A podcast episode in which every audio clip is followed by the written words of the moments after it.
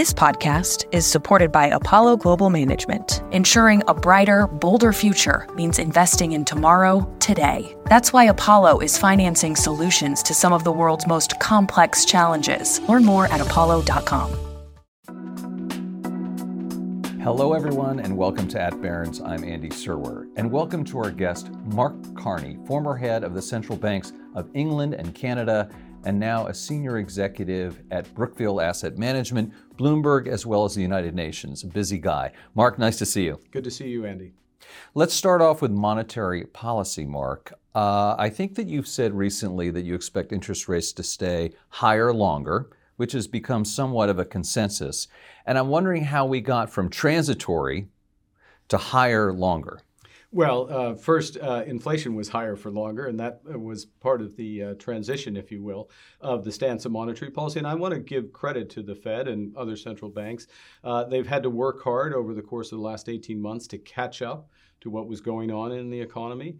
Uh, the general message that's coming out of the major central banks, particularly the Fed, is number one, policy is now restrictive, so it's going to slow the economy, and with that, slow inflation.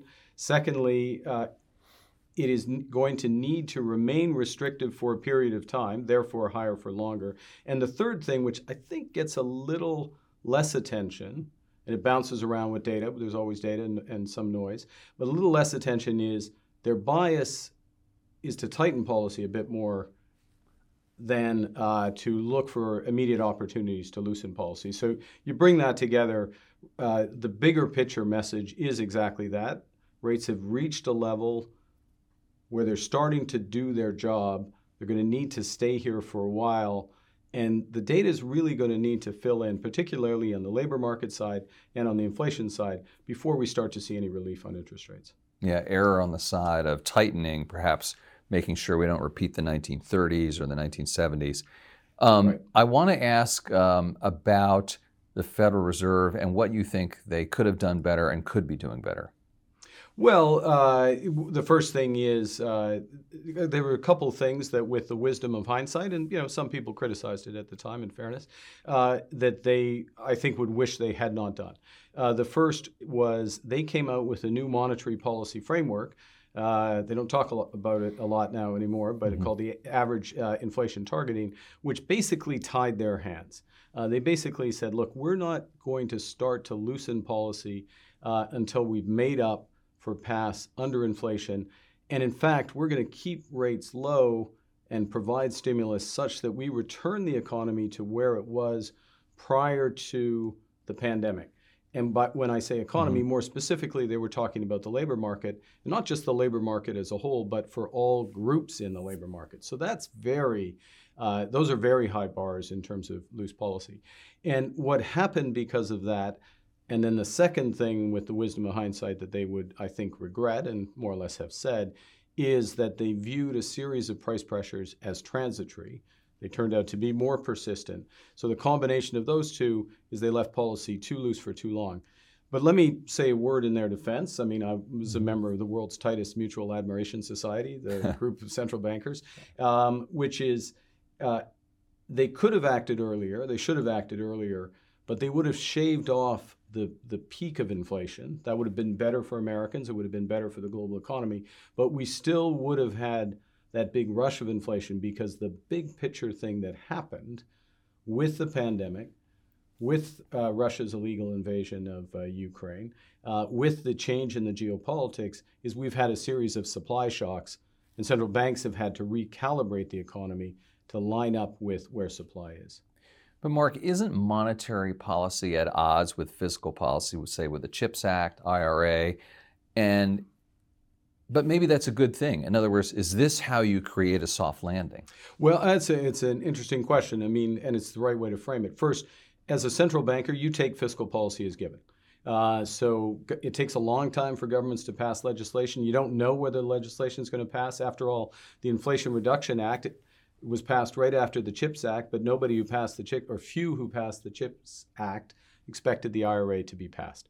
And those were two huge pieces of legislation, which, as you rightly imply, are driving a huge amount of investment in, in America, and they will uh, continue to do so.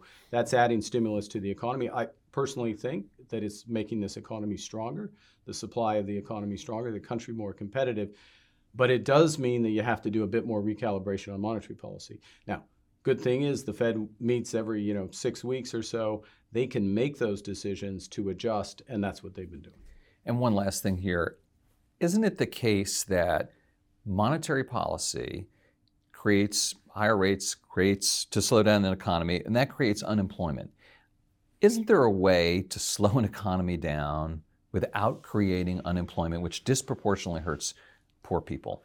Uh, a couple of things. One, uh, inflation disproportionately hurts poor people as well. That's mm-hmm. the first and foremost, and that's why the Fed is given the mandate to lower inflation as well as maintain maximum employment. They have a dual mandate, as you know.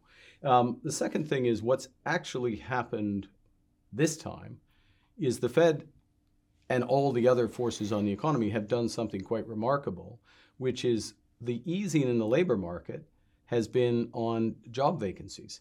Uh, we started out the recovery in the United States with many more, a record number of vacancies relative to the number of people who were unemployed who could potentially fill them. And what's happened more is that those vacancies have come down.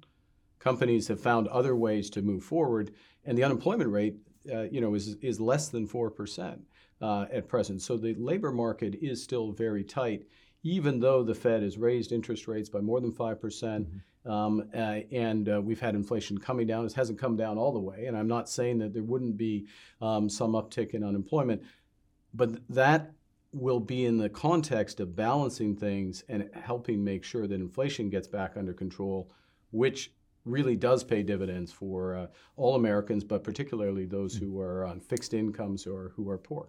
Fair enough. Shifting gears, Brookfield. Yeah. Tell us about this company and what do you do there? So uh, I'm the chair of Brookfield Asset Management. Uh, Brookfield is uh, leading alternative asset manager. We have $850 billion under management. Uh, a substantial portion of that, over 100 billion of which is our own capital. So that makes us somewhat unique. Uh, and what we do is we really invest in the backbone of the global economy.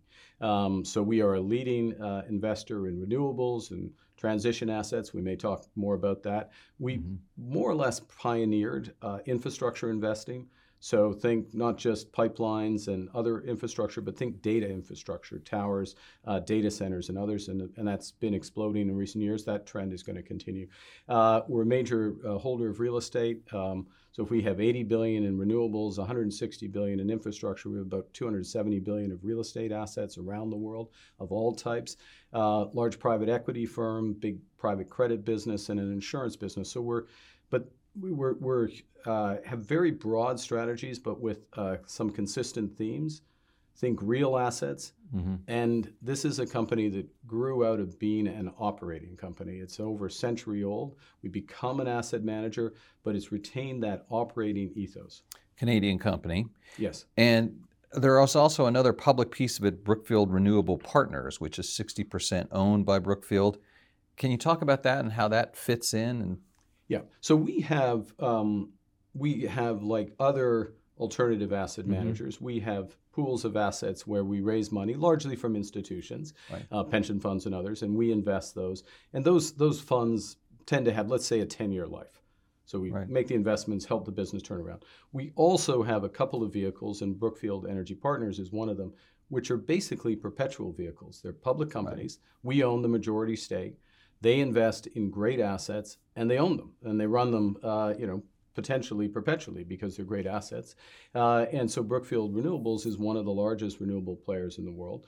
Um, if I put uh, Brookfield as a whole, so renewable partners plus other assets we have in renewables, you know, we have over 25 gigawatts in operation. Right. But a hundred and over 150 gigawatts in our pipeline. So we are one of the largest developers of renewables around the world. And let me make one other point, if mm-hmm. I may, Andy. All of this starts to fit together.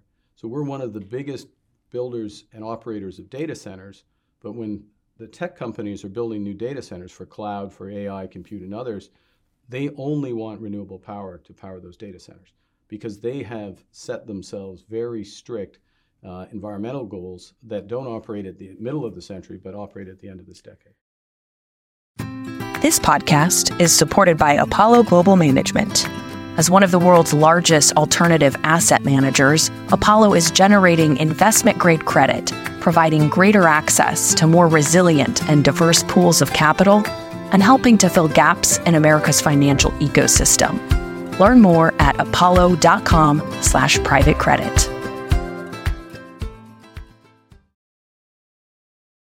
What do you make of the carnage, though, in these clean energy stocks? And the, the entire sector has been under a lot of pressure, and major projects like offshore wind have been canceled. And, and why would people, why should people invest in, in this uh, industry? Well, there's a couple of things why. First, a couple lessons from that. One, you have to be incredibly disciplined when you're putting major capital to work. And that's as true if I'm building a data center or I'm, i have a renewable asset. As operators, what we do when we develop renewables, wind, solar, hydro, uh, battery storage, et cetera, uh, is we make sure we have all elements in place before we strike the deal. So we are one of the largest procurers, for example, of solar power in the world. Mm-hmm. So we have the set contract. We know we know how much it's going to cost. We have the uh, permitting in place. We have the offtake. In other words, the buyer of the asset. Right. And then when we're in that position is when we put the deal together, the financing, build it out. So we're not taking massive construction risk, price risk because commodities change, or because interest rates change. Because we know, as somebody who's been in this business for decades, all of those things change. Sometimes they give back to you because they go down, but often they take away, and you need to and you need to have the discipline around it. In order to have that discipline, you need to have experience. We've got that experience, and you also need to have scale. You need to have global scale. But this, but the entire sector is under pressure. Well, the sector is under pressure because not everybody followed that. That's the first point.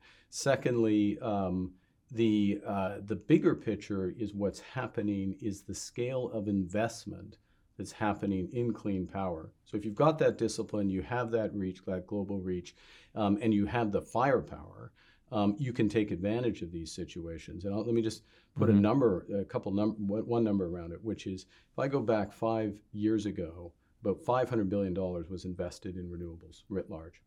Um, that and in, in clean energy was about 900 billion, so it was about half.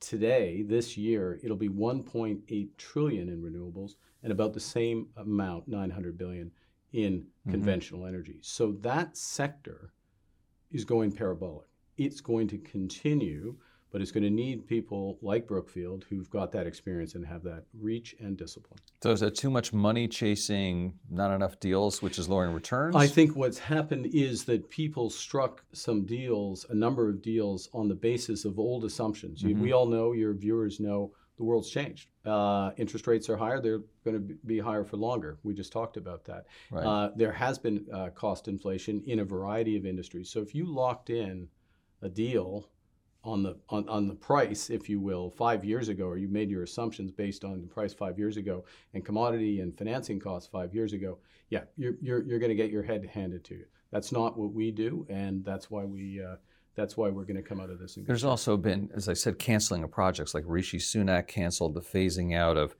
uh, gas cars and boilers. What do, what do you make about that? There seems to be backsliding, I guess. I'm yeah, saying. I mean, I think what uh, the UK uh, Prime Minister did was uh, he shifted uh, the date that they, from 2030 to 2035. He aligned the date in which in the UK, which is the same as the date in Europe and happens to be the date in Canada as well, where there's no longer going to be sales of internal combustion engine mm-hmm. vehicles. Uh, so it was an adjustment. Um, it's uh, in the end, the retooling of the auto sector, I think, is pr- uh, proceeding in pace. And that brings me back to another point. When you look at the scale of investment that's happening right now in the auto sector, uh, it is all about electric drive chains, uh, trains, um, uh, batteries, uh, and ultimately the build out of, of, of what the auto sector is going to be. We could talk about sustainability all day, but Speaking of the British PM, I want to ask you to wade into British politics. You recently okay. were complimentary about Rachel Reeves, who is a Labour politician. Does that mean you support Labour over the Tory party? No, I, look, it was a. Rachel Reeves is a very capable uh, uh, economist. She's a capable uh, uh politician. I, I noted uh, the other day that uh, Ken Clarke, the former conservative chancellor, said the same thing I said and complimented her skills. So she's got a lot of fans. but, you know, you have elections for a reason, and parties have to, uh, certainly in that system, the parliamentary system, you have a number of candidates. They have to have their, what they call manifestos, we would call platforms, um, and uh, we'll see what happens a year from now. Canadian politics. A recent newspaper report suggests that you haven't ruled out making a run for the leadership of the Liberal Party they already have a leader, Justin Trudeau. well, exactly. So, what um, would you bring to the table, and why should a central banker? Why would a central banker make a good prime minister of Canada? Well, uh, a couple of things. One, uh, as you rightly say, uh, there is a leader uh, today, uh, Prime Minister uh, Trudeau. There's there are other people in other parties in Canada who are vying for his his position uh, when when the next election comes. So uh, I think the question is a hypothetical: is mm-hmm. when you know when uh, it, it, at any point in your life would you would you rule this out? No, I wouldn't rule it out. Look, what do what do I have? I I have been a central banker as a big part of my life, um, but I was also an investment banker. Uh, and now I'm an, an investor. Uh, the core of what I do is at Brookfield, uh, and we invest, and we invest in the real economy. You know, one thing that, and let's put politics uh, to one side, the big trends, and you've been touching on them, what's going on in the world? We're deglobalizing, the world's being mm-hmm. rewired, right, because of tensions, US, China, other factors, what we're seeing, seeing as we speak. Uh, it's deglobalizing, it's digitizing at enormous pace. Uh, I think people are just beginning to get a sense of how AI is going to transform. But what they probably don't have as much a sense on is what that means for physical investment in data centers, in compute, and beyond. That's directly in our in, in our wheelhouse, if you will, our business, and it's decarbonizing. That 1.8 trillion, mm-hmm. uh, figure I gave you, three times what it was five years ago. That's just going to keep going up, and so all of those areas we're involved in, and you know I'm involved with the partners and uh, my colleagues at Brookfield in that, and that brings mm-hmm. some expertise that's relevant in this world. And not insignificantly, perhaps to Canadians, you also played hockey. I, yes, you I, didn't I mention did. that. I did not mention that, you but it's it's common. Well, we yes, almost all of us played right, hockey right. at some point. I guess so. I want to shift gears and ask you about Bloomberg. You're the chairman of that company as well. What exactly is your remit there, and, and what can we expect publicly? It's a very private company, of course. Yes. Um, well, look. Um, first thing to say is uh, Mike Bloomberg and uh, and and his uh, fellow partners have built an amazing uh, company. Uh, and, and, as well, Mike is one of the greatest philanthropists of our age and you know arguably uh, of all time. Mm-hmm. And uh, he's very focused on both of those legacies. Naturally, Bloomberg as a company is an important part of the financial market infrastructure and the role it plays in serving uh, you know many of the people you serve and and and beyond.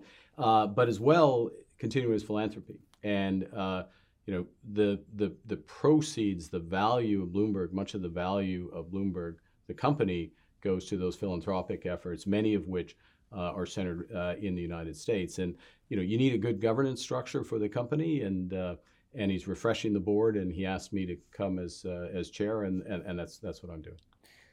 I want to ask you about the United Nations, maybe COP28, which is coming up yeah. in Dubai soon. What can we expect from that? Well, it's uh, look. I think it's going to be quite a productive meeting, or it has the potential to be a productive mm-hmm. meeting, because one thing that the COP presidency is doing, and the unusually, in fact, I'm sure this is the first time the COP president has been a CEO of a major company. It's an energy company, uh, but he's bringing around the table as well as the official sector and the NGOs, but also the core of the corporate sector, because after all, almost all of the investment that's necessary for us to decarbonize are done by companies. They're financed by people like Brookfield, but they're done by underlying operating companies. So, what should we look for? We should look for a couple of things. One, uh, we should look for some form of deal in the oil and gas sector to get rid of methane when we're producing oil, basically by 2030. So zero methane in oil production. Uh, and also improving the efficiency, again, just of the production and transportation of oil and gas. if that deal is struck, we could be reducing emissions by five percentage five percent by 2030 alone for that alone. So they're they're aiming high there. Um, secondly, um, we need to the world needs to come up with a better way of financing the transition in the developing world. Um, we're actually beginning to do a mm-hmm. pretty good job in the United States and the other developed economies, but there's there's just not the money for the developing world. And it has to be done on private sector terms. So we need structures that are going to work that. Look for something around that. Uh, I don't want to front run the COP, but I think mm-hmm. they've got some good ideas. Thirdly, um, there's a need to um, to accelerate, and the IRA does part of this, but it needs to be done on a global basis. Accelerate new technologies like hydrogen, carbon capture, and storage. And part of the way you do it is you get companies um, to make commitments to buy those technologies a few mm-hmm. years hence. And then that drives the investment there. Again, because he's getting the right people around the table, I think there's a, po- a prospect of getting uh, real progress there. Last thing, and I won't take up our time on this, mm-hmm. there's a series of important plumbing tweaks to the financial system um, that just help with information, help with structure of markets, and that will make sure we get capital, you know, to people have solutions uh, for addressing uh, addressing uh, greenhouse gases uh, and make it more efficient. So I think there's mm-hmm. quite a bit there. There's a whole other set of agendas, but for right. from my perspective, those are the ones that are most important. Final question, Mark, and maybe you can help me get to the bottom of this. Thanksgiving. it's okay. November in the United States, Thanksgiving yeah. season, but you've already had Thanksgiving in Canada, which yeah. is in late October. But my question is is Canadian Thanksgiving really a thing? What's the difference? It's, Why is it not the same day? Uh, it's well, it's it's a it's really a thing. Uh, it is, but it's a little more of a harvest festival, if you will, mm-hmm. in Canada than it is in the United States. I mean, it's a unique holiday in the United States. I fully recognize this. I've lived in the United States. It's a fantastic holiday uh, here. Uh, in Canada, you know, it's early October actually, as it works out, mm. and it's um, you know you've got to the end, you have the harvest so you know that traditionally that's what you would have done, um, and you're giving thanks for that. It's a natural thing. We yes, we have turkey. We have I mean, my family would have pumpkin pie, uh, and I, it's a good holiday, but it's on a Monday. You know, holiday on a Monday is not quite as great as a holiday on a Thursday because then that leads into the whole weekend, and you know the homecoming aspect of it in Canada is not as strong as it is in the U.S. You know, you really want to be home, right, in mm-hmm. the U.S. on Thanksgiving. Uh, so uh, there, I, I, accept there are some differences uh, between the two, but that you know, in diversity comes strength. Right. So it's kind of the same, but kind of different. Mark Carney, thank you so much for your time. Thanks for having me. This is at Barron's. I'm Andy Serwer. We'll catch you next time. The production team for At Barron's is Ellie Ismailidou, Rebecca Bisdale, Kinga Royjak, Joe Lusby, and Laura Salaberry. The executive producers are Kristen Bellstrom and Melissa Haggerty. We'll be back with a new episode next week. This podcast is supported by Apollo Global Management. By providing companies with access to flexible financing solutions and partnering with management teams, Apollo is there every step of the way to drive positive outcomes for businesses and power economic growth. Learn more at apollo.com.